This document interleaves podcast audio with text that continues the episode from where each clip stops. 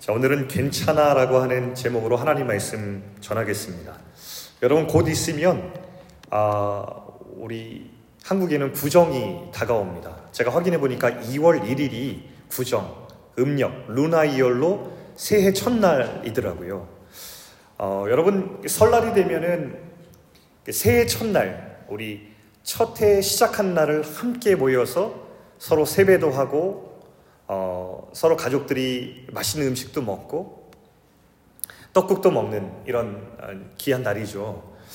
어, 그런데 우리나라로 치면은 사실 이 설날보다 훨씬 더 큰 명절이 하나 있는데 인구 이동도 더 많고요. 또 사람들의 씀씀이도 훨씬 더 늘어나는 민족 최대의 명절이라 불리는 날이 하나 더 있습니다. 여러분 추석입니다. 추석이 그렇대요. 추석의 의미가 뭘까요? 우리나라가 농경 사회였잖아요. 농사를 짓던 사회에서는 가장 큰 기쁨의 날이 뭐였냐면 그동안 1년 동안 수고한 그 농사의 곡식을 수확하는, 하베스트하는 그 날이 가장 큰 기쁨을 낳는 날이었대요. 그래서 이 추석이 우리나라에서 가장 큰 명절로 가족들과 이웃들이 다 모여서 함께 축하하고 잔치를 벌이는 그런 날로 지금까지 내려오고 있는 것이죠.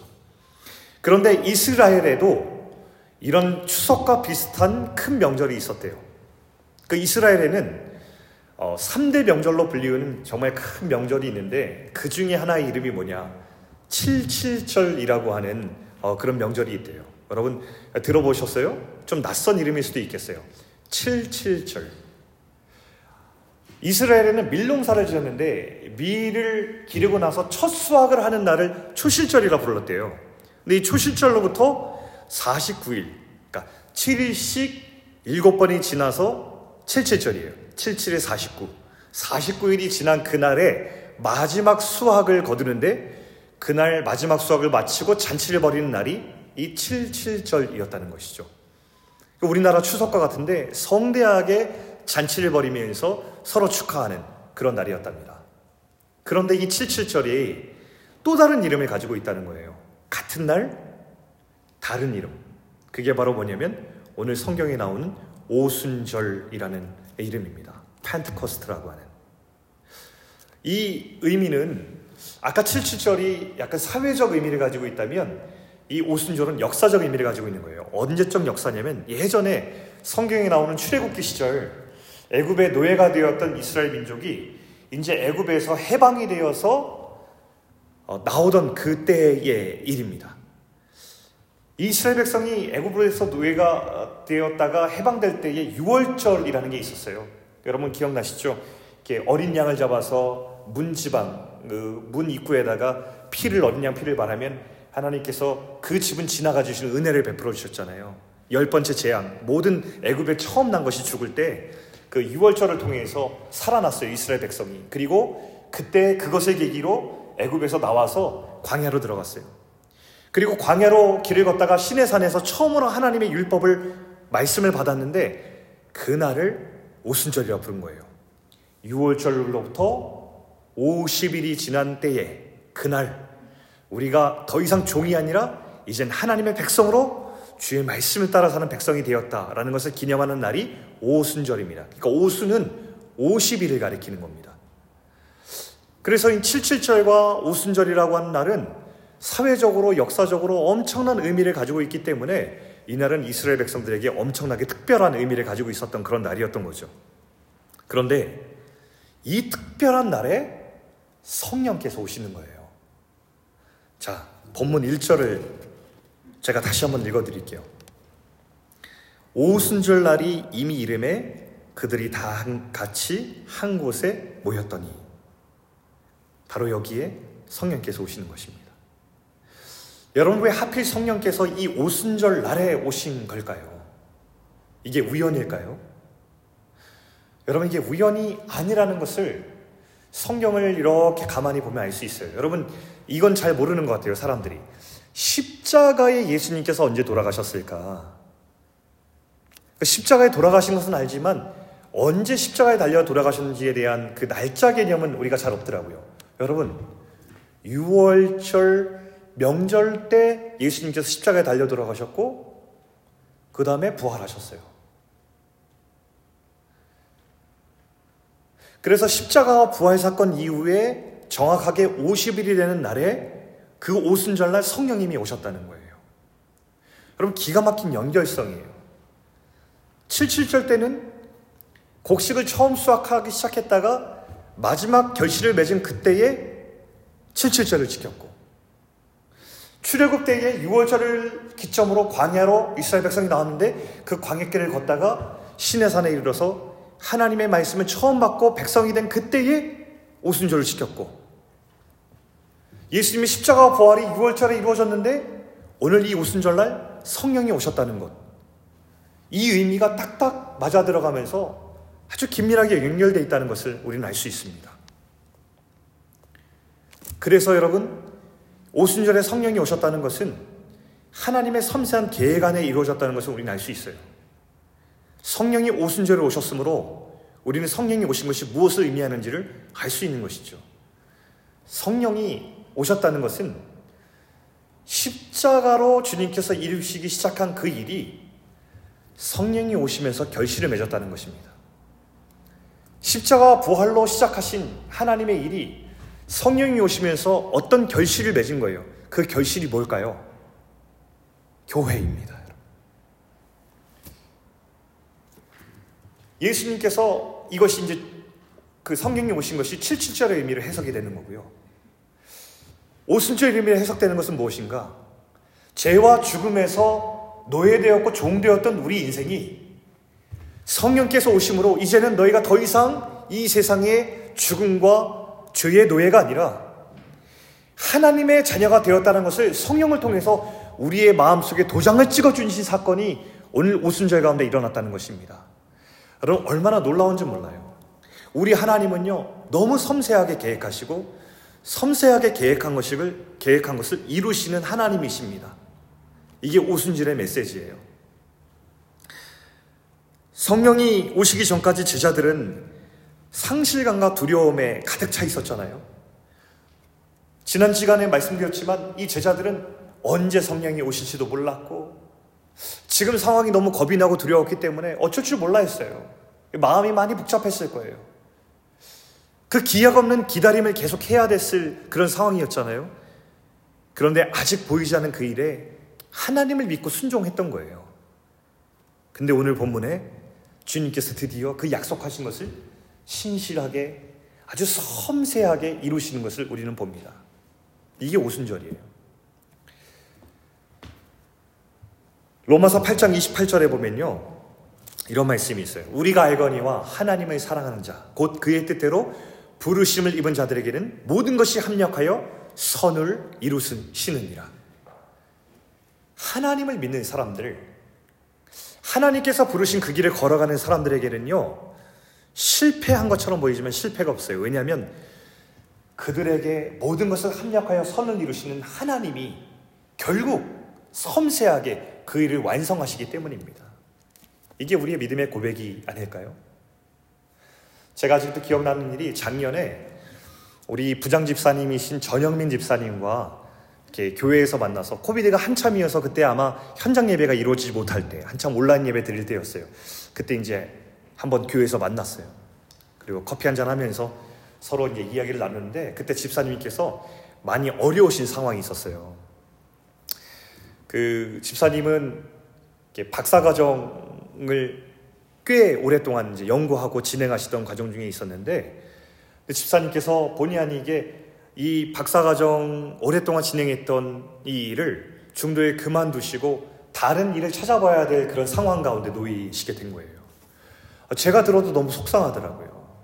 그래가지고 집사님 만나서 같이 이런저런 얘기 나누면서 집사님 많이 어려우시겠어요. 라고 했는데 이 집사님께서 많이 어려우신 건 사실인데 제 마음이 오히려 위로를 받았다는 것은 우리 집사님께서 자신이 겪고 있는 이 혹독한 겨울이란 계절 같은 인생을 참 우리 두 분 집사님이 너무 멋있게 하나님 안에서 해석하고 대하면서 그 시간을 지나는 것을 보면서 너무 오히려 제가 위로가 되고 너무 마음이 좋았던 거예요.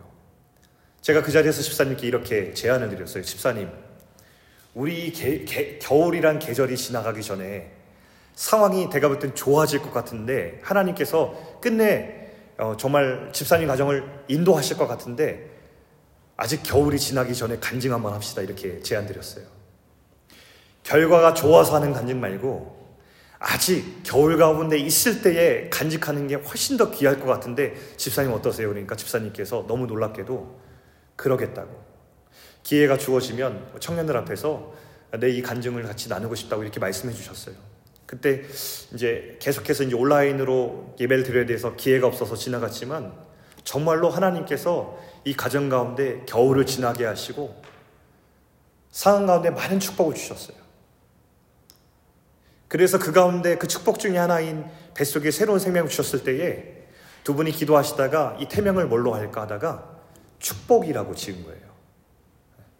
하나님께서 우리 가운데 너무나 많은 축복을 허락하셨다.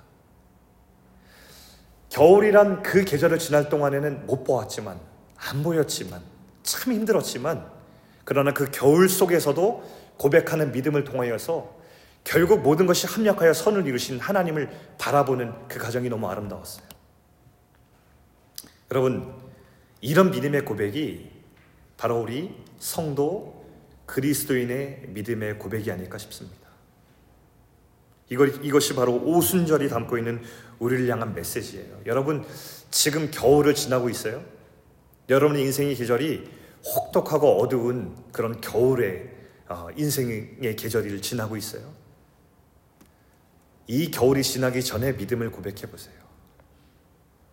좋은 날이 와서 간증할 수 있는 것이 아니라 이 겨울이 한창일 때 우리의 고백은 무엇인가?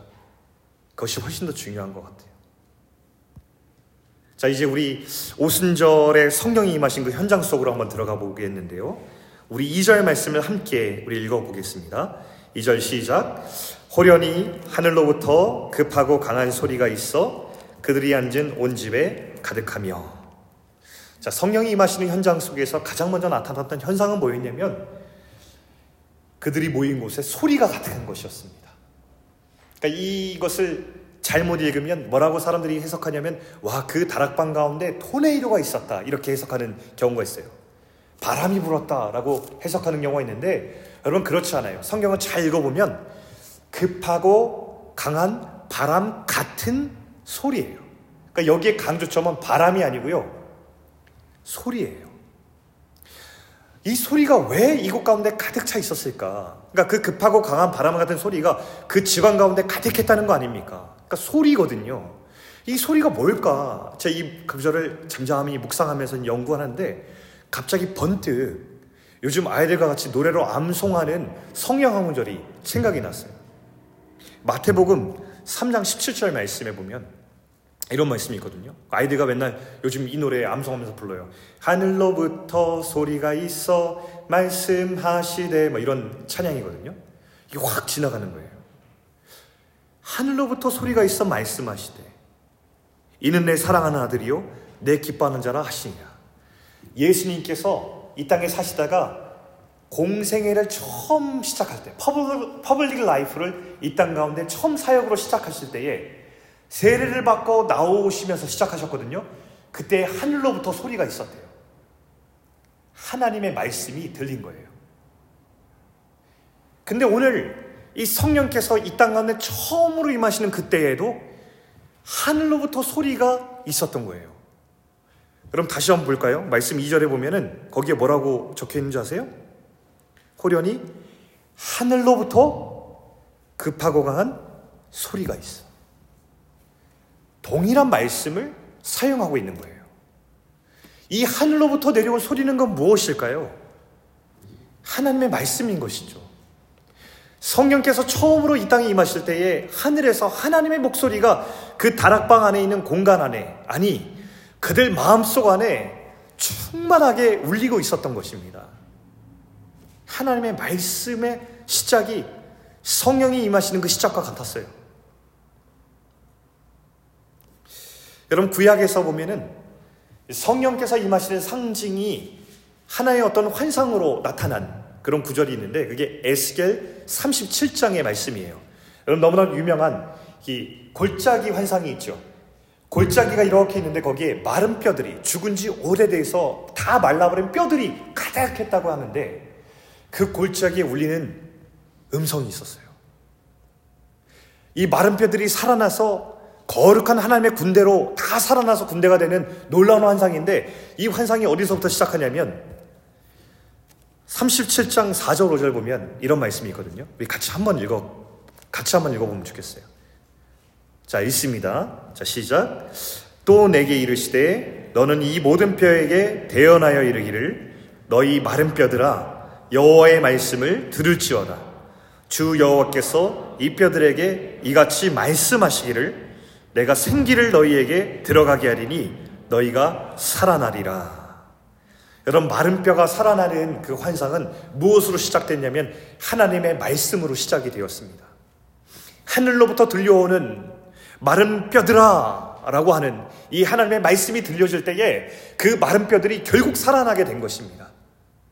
여러분,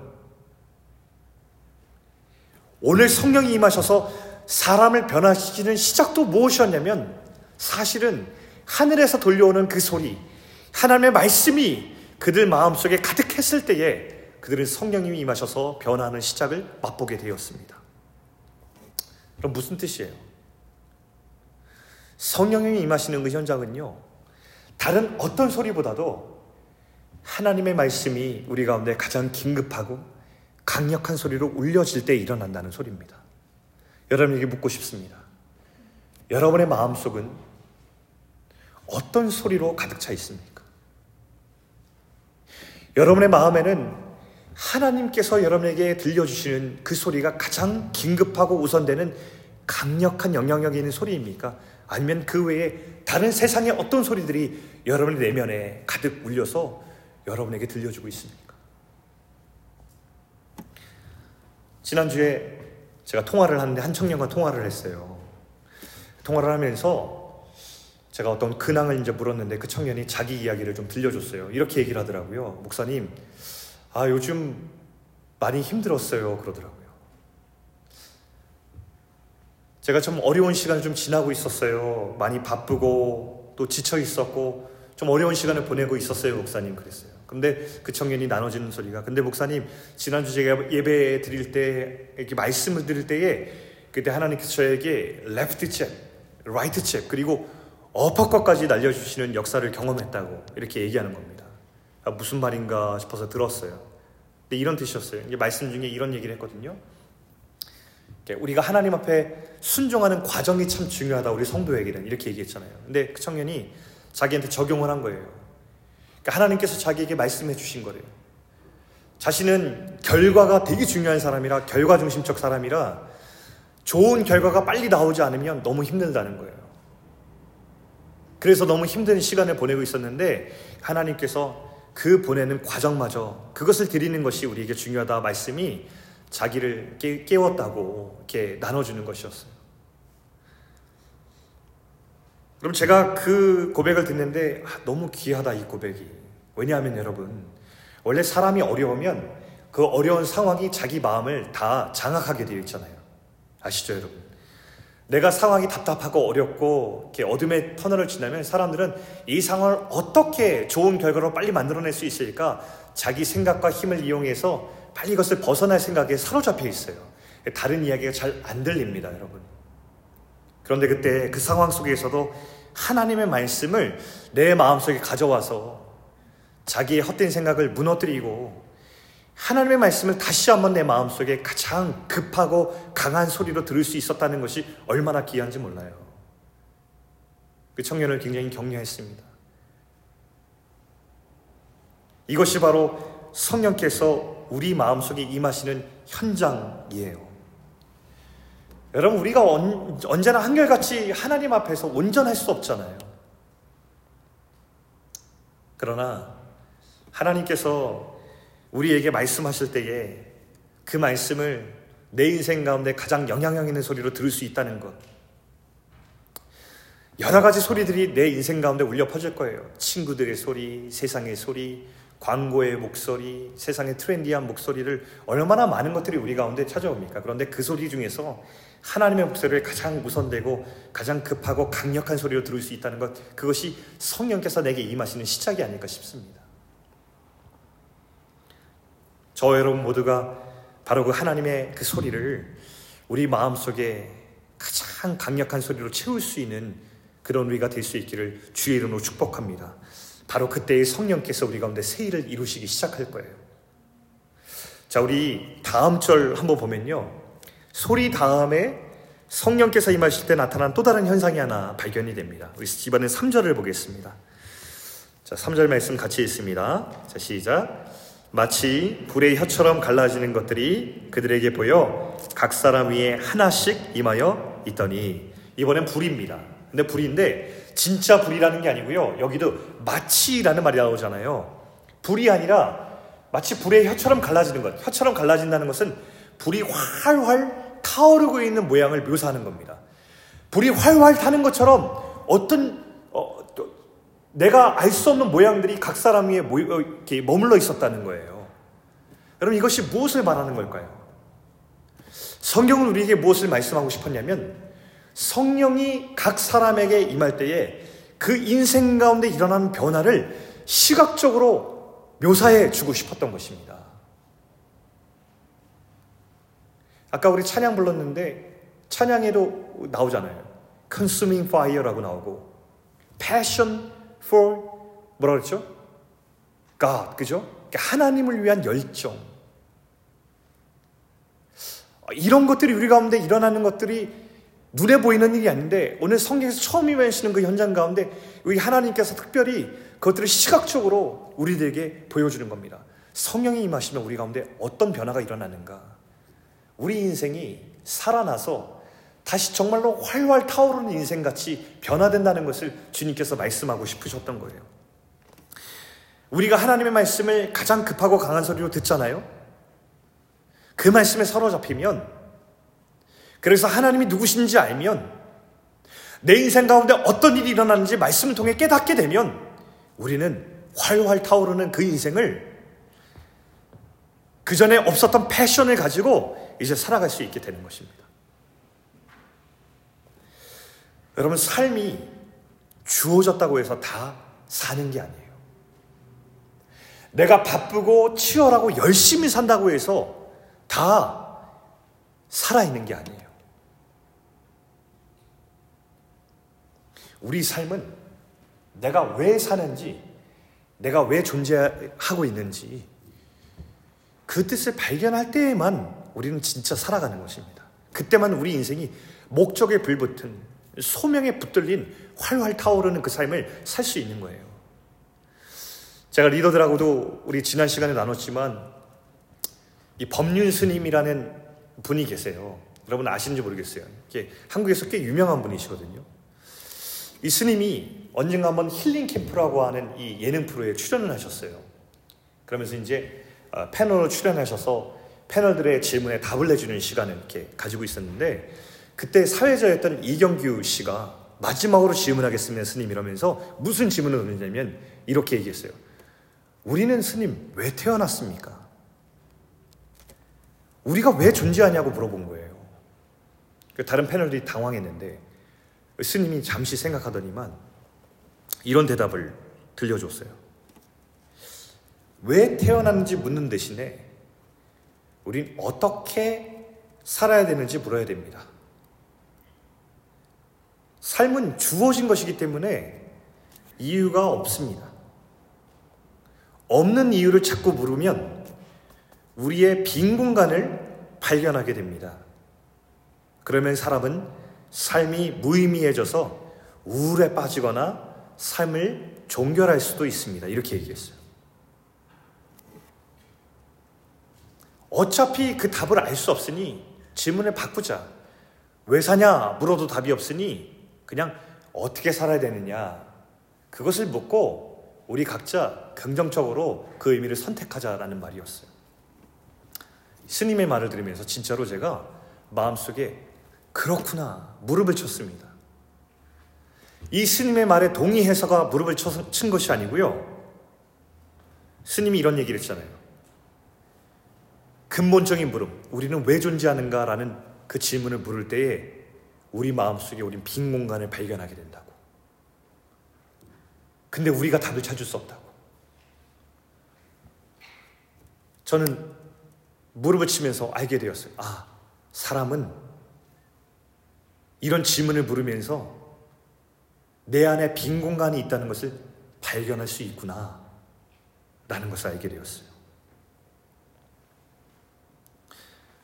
여러분, 이 빈 공간을 놔두고 왜 사는지 우리가 모르고는 어떻게 살지 알 수 없는 것입니다. 빈 공간을 그대로 덮어두면 우리는 인생을 열심히 나름대로 의미 부여할 수 있지만 그러나 우리는 계속해서 방황하는 것과 다름이 없어요.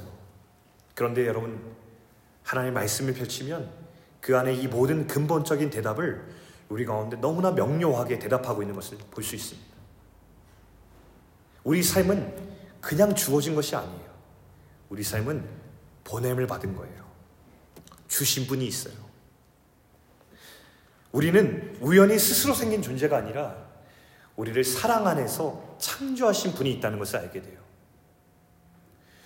우리 삶은 각자 나름대로가 열심히 의미를 부여한 대로 살아갈 수밖에 없는 그런 존재가 아니라 분명한 목적이 있어요. 하나님께서 사랑하기 위해서 우리 인생을 이 땅에 두시고서 우리를 어, 계획하셨어요. 그리고 우리 인생이 끝나면 그 시간이 다 지나가면 돌아갈 우리의 집이 있다는 것도 주님께서는 말씀해 주셨어요. 사랑하는 청년 여러분, 하나님의 말씀이 우리 가운데 들려지고 우리의 빈 공간이 하나님께서 말씀하시는 것으로 채워질 때에 그때 비로소 우리는 우리 인생이 왜 존재하는지 깨닫게 되고 비로소 살기 시작하는 거예요. 창세기 2장 7절 말씀 보면 이런 말씀이 있거든요. 현대인의 성경으로 제가 한번 가져와봤어요. 좀 더 쉬운 말이니까. 아, 같이 한번 읽어보겠어요. 자, 시작. 그때 여호와 하나님이 땅의 티끌로 사람을 만들어 그 코에 생기를 불어넣으시자 산 존재가 되었다. 무슨 뜻이에요, 여러분? 사람이 호흡이 붙어 있다고 움직일 수 있다고 다 살아있다는 게 아니라는 의미예요. 하나님께서요, 하나님의 숨, 하나님의 생기, 하나님께서 우리의 빈 공간에 들어오셔서 채워주실 때에만 우리가 정말 산 존재, 살아있는 존재, a living being이 될 수 있다고 성경이 우리에게 분명히 말씀하고 있는 것입니다. 사랑하는 청년 여러분, 저 여러분의 인생이 성령님을 통해서 우리가 왜 살아가는지, 우리가 왜 존재하는지, 우리 깨달아 알 수 있는 그래서 진짜 인생을 활활 타오르게 살아갈 수 있는 그런 존재가 될 수 있기를 축복합니다. 여러분 우리 가운데 정말 삶의 목적이 없어서 우리 가운데 무기력한 사람들이 있습니까? 내가 도대체 왜 존재하는지 인생이 뭔지 고민되는 사람 그 목적이 없어서 하루하루 살아가는 것이 정말 우울한 사람들이 있습니까? 하나님을 여러분의 빈 공간에 다시 모셔드려서 내가 왜 살아가는지, 내 인생이 어떤 의미가 있는지 다시 점검해 보여야 됩니다. 그때 우리 인생은 다시 활활 타오르기 시작할 거예요.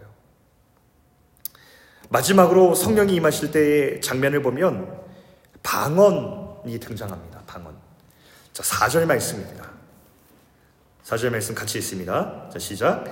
그들이 다 성령의 충만함을 받고 성령이 말하게 하심을 따라 다른 언어로 말하기를 시작하니라. 이 다른 언어로 말하기를 시작한다. 이것이 방언이라고 성경은 말하고 있습니다. 자, 오늘 이 성령이 임하시는 마지막 장면을 이해할 때, 아니, 이 모든 장면을 아울러 이해할 때, 우리가 풀어야 될 오해 한 가지가 있는 것 같습니다. 여기 있던 사람들은 정신을 잃거나 황홀경에 빠져 있거나 무아지경에 있는 상태가 아니었다는 것입니다. 이 장면이 너무 스펙타클한 나머지 사람들이 막 바람이 불고 막 사람들이 정신이 없고 정신을 빼앗겨서 성령이 말하게 하는 걸 따라서 자기도가 뭔 말인지도 모르고 막 했을 거라 상상하는 사람들이 있는데 여러분 그것은 굉장히 큰 오해입니다. 여기 있는 사람들은 다 정신이 너무나 온전했습니다. 성령님이 이 사람들을 막 조종해서 말을 하게끔 만들었다고 상상하는데 그것도 이 성경 기록과는 굉장히 다른 말이에요. 여러분, 성령님은 예수님의 영이잖아요. 예수님이 영으로 우리 마음속에 오신 거잖아요. 그 영은요, 귀신의 영과는 다릅니다. 귀신은 사람을 조종하잖아요. 그래서 귀신 들렸다라고 해요. 우리 성령의 임재라는 표현을 쓰죠. 성령 들렸다라는 표현은 쓰지 않습니다. 왜 귀신이 들렸다라고 할까요? 귀신이 한 사람에게 들어와서 그 사람의 마음을 장악할 때는 허락 없이 그 사람 마음속에 들어가기 때문입니다. 그리고 그 사람을 장악해서 그 사람의 마음이 원치 않는 것을 조종하기 시작합니다. 그리고 여러분 많이 들어봤죠? 귀신 들림을 거부하잖아요? 그럼 아프고 괴롭습니다. 인생이 병이 되고 죽을 수 있습니다. 겁이 나서 신내림을 받는데요. 그러나 성령님은 여러분 이런 귀신 들림과 다릅니다. 성령님은 언제나 인격적이세요. 우리를 강압적으로 지배하거나 조종하는 분이 아니시고 언제나 우리를 인격적으로 대하시는 그런 분이십니다. 오늘 이 다락방의 성령님도 이 사람들 마음속에 함부로 들어가서 그들을 갑작스럽게 조종하고 어, 그들이 원치 않은 말을 막 하도록 만드신 것이 아니에요, 여러분. 성령을 사모하고 기다리는 사람들의 마음 속에 그들의 초청 가운데 응답하신 것입니다. 이런 거예요. 내가 너무 만나고 싶은 사람이 있어요. 식사 규제를 너무 나누고 싶습니다. 그래서 그 사람들을 우리 집에 한번 오면 좋겠다고 날짜를 정하고 그때 좀 와주세요. 라고 초대를 했어요. 그랬더니 날짜가 지나서 드디어 내가 기다렸던 정말 교제하고 싶었던 그 사람이 우리 집에 찾아와서 문을 똑똑 두드렸어요. 그리고 제가 문을 열어두고서 우리가 드디어 만난 거예요. 이 모습이 오늘 다락방에서 일어난 모습과 같아요. 성령께서 그 성령을 기다리며 순종했던 사람들에게 그들의 초청에 기쁘게 응답하셔서 그들이 드디어 인격적인 관계와 그들의 만남을 이루는 것이 바로 이 장면인 거예요. 그래서 사절에 보면 이런 얘기가 나오잖아요. 그 성령의 충만함을 받았다는 것은 성령을 초청하는 사람들의 그 초청에 성령님이 응답하셔서 그들 마음속에 들어가셨다. 이 뜻이고요. 여기에 또 이런 표현이 있잖아요. 성령이 말하게 하심을 따라서 그들이 말했다라고 하는데 말하기 시작했다고 하는데 이것도 어떤 뜻이냐면 성령이 그들의 입을 통제했다는 말이 아니라 그들이 성령께서 마음속에 감동해 주신 것을 내가 말하기로 순종했다는 뜻입니다. 사실 굉장히 인격적인 것이죠. 성령이 우리에게 임하시면 우리는 정신을 잃거나 이런 일들이 없어요. 성령이 우리에게 임하시면 우리는 오히려 정신이 온전해집니다. 성령님은 우리를 정신을 잃게 만드는 영이 아니라 우리의 정신을 더 분명하고 온전하게 만듭니다. 하나님을 더 인격적으로 신뢰할 수 있고 사랑할 수 있는 마음을 부어주셔서 우리 가운데 거짓된 불안을 물러가게 하고 우리 가운데 근거 없는 두려움을 물리치시고 우리 가운데 도대체 누가 계신지 우리 가운데 누가 함께하고 계신지 우리 가운데 어떤 분이 내 인생 가운데 함께 걸어가고 있는지를 분명히 밝혀 보여주시는 분이 우리 성령님이시기 때문에 우리는 더 명료한 정신으로 아 그렇구나. 내가 깨닫지 못했었구나. 우리 주님 나와 함께 계신데. 내 인생을 허락하신 분이 나를 죽기까지 사랑하셔서 십자가에서 피를 흘려주신 바로 그 사랑의 하나님이신데 라는 것을 다시 한번 깨닫게 되는 온전한 정신을 갖게 되는 것이죠. 요 근래 청년들과 나눔을 하는데 이런 이야기 들었어요. 한 청년은 내 인생을 하나님이 부르셨다는 것은 알겠는데 그렇게 걸어가는 것이 참 어렵다. 또 어떤 청년은 내 남은 인생을 하나님께 드리고 싶은 마음도 너무나 그것도 나의 솔직한 열망인데 그러나 현실 속에서 그걸 실행하면서 나가는 것이 참 쉽지 않다라는 고백을 했어요. 그럼 누가 한 그럴까요? 저 여러분 다 그런 상황 가운데 있는 거 아니겠어요?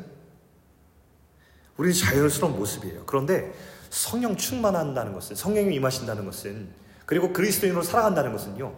이런 고민이 하나도 들지 않고 오직 24시간 하나님만 바라보고 살아간다는 의미가 아닌 거예요. 오히려 성령께서 우리에게 임하셔서 역사하신다는 것은 우리 가운데 성령님이 감동을 주셨기 때문에 우리 가운데 하지 않던 고민이 시작된다는 거예요. 우리 가운데 내적인 갈등, 씨름이 시작된다는 거예요. 일어난다는 거예요. 여러분, 내 안에 하나님 말씀에 순종해야 되는데, 이걸 해야 되는데, 그런데 현실적으로 내 마음이 어려워서 쉽게 발걸음이 떼어지지 않는 상태. 그러나 한 곳을 계속해서 나오는데 성령께 주시는 부담이 들려져서 아, 이렇게 살아야 되는 열망 가운데 또 붙잡히는 상황 가운데 막 왔다 갔다 하잖아요. 이 스트러글이 사실은 성령께서 내 안에 역사하고 있다는 증거예요, 여러분. 그런 여러분, 이런 갈등을 여러분이 가지고 있다면 소망을 가지시면 좋겠어요. 좋은 사인이에요. 그런데 이런 스트러글이 일어나다가 성령께서 우리 가운데 충만해지시면 어려움 속에서 결단을 내리는 거죠. 갑자기 막 두려움이 다 물러가고 어려움이 다 사라져서 전혀 다른 사람이 되는 게 아니에요. 어렵고 고민되는 시점에서 기도를 했는데 내 곁에 계시는 분이 보이셔서 나보다 나를 더 잘 아시고 이 세상 누구보다 나를 사랑하시는 진짜 사랑을 가지고 계신 분이 내 길을 인도하신다는 그 확신이 내 마음에 들어오기 때문에 겁나지만 첫걸음을 떼보는 것 상태. 이거를 성령 충만이라고 하는 거예요. 그러니까 우리는 이렇게 걸어가는 거예요. 이 세상 누가 어떤 두려움도 없이 이 세상 사람이 아닌 것처럼 하나님만 바라보면서 뚜벅뚜벅 걸어가겠어요. 그런 사람은 없다. 성령 충만이라는 것은 그 시름 가운데서 내 안에 함께 계신 하나님을 바라보는 그 믿음으로 그 겁에 질린 첫 걸음을 내딛는 것이다. 그렇게 한 걸음 한 걸음 가는 거죠. 그게 이게 우리의 삶인 거예요. 여러분 얼마 전에요. 제가 이제 밤에 잠을 자는데 새벽이었어요. 어디서 막 소리를 막 지르는 소리가 이렇게 들리는 거예요. 그러면 엉엉 막 울기 시작합니다. 깜짝 놀라서 잠에 깨가지고 이렇게 어디서 소리 나가 봤더니 저희 둘째 아이가 밤에 잠을 자다가 깬 거예요. 소리에. 꿈을 꾼 것 같아요. 근데 되게 무섭고 나쁜 꿈을 꾼 것 같아요. 막 소리를 지르면서 겁에 질렸고 막 엉엉 울기 시작합니다. 제가 그래서 얼른 깨웠어요. 일어나봐, 일어나봐. 꿈이야. 진짜가 아니야. 꿈이야. 괜찮아. 괜찮아. 이렇게 얘기했어요. 근데도 아이가 이게 잠이 덜 깨니까 꿈과 이 현실을 구분 못하고 깨었는데도 불구하고 눈을 감고서 막 울고 있는 거예요. 제 마음이 얼마나 안타깝겠어요. 진짜가 아닌데, 꿈인데. 제가 이번에는 아이를 붙잡고 이렇게 얘기했어요. 자, 눈 떠봐. 눈 떠봐. 여기 아빠 있잖아. 아빠야. 다 꿈이야. 아빠가 네 옆에 있어. 괜찮아. 이렇게 얘기해 줬어요. 내 아이가 그 비몽사몽간에 저를 이렇게 보는 거예요. 그 꿈뻑꿈뻑 하더니만 울음소리가 잦아들어요. 그래서 안심을 시켜줬어요. 잘 수 있겠어? 잘 수 있겠대요. 다시 편안하게 잠이 들었어요. 그리고 잘 잤어요. 제가 이 경험을 하면서 아, 하나님과 우리 사이에 일어나는 일들이 이게 아닌가라는 생각이 들었어요. 여러분, 지금 여러분의 인생 가운데 여러분을 되게 겁나게 하고 위축되게 만드는 것이 있어요. 혹시 세상의 염려와 걱정과 두려움에 사로잡혀서 하나님의 소리가 들리지 않는 그런 사람들이 있어요. 오늘 내가 살아가는 인생이 너무 허무하고 의미 없는 것 같은 사람들.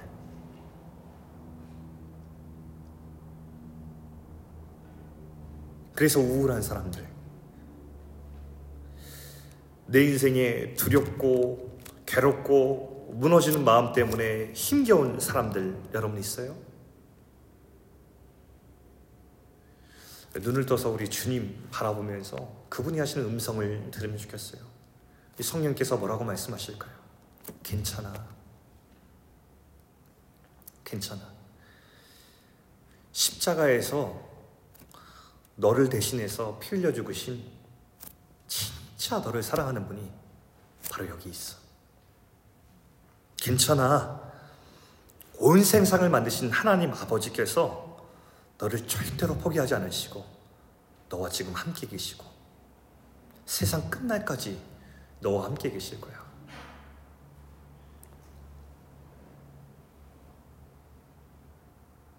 그러니까 괜찮아. 라고 성령께서 우리 인생 가운데 말씀하십니다. 저와 여러분의 인생 가운데 지금 인생이 어떤 시기를 지났는지 모르겠지만 그것이 어떤 상황이든 간에 성령께서 우리에게 들려주시는 가장 진실된 소리, 세상의 헛된 소리 말고요. 거짓된 위로 말고요. 무책임한 사랑 말고요. 정말 그런 근거 없는 우리를 두렵게 만드는 소리가 아니라 살아계신 하나님 아버지께서 성령을 통해서 우리 마음 가운데 들려주시는 이 진실을 들을 수 있는 저와 여러분 되기를 주의 이름으로 축복, 축복합니다.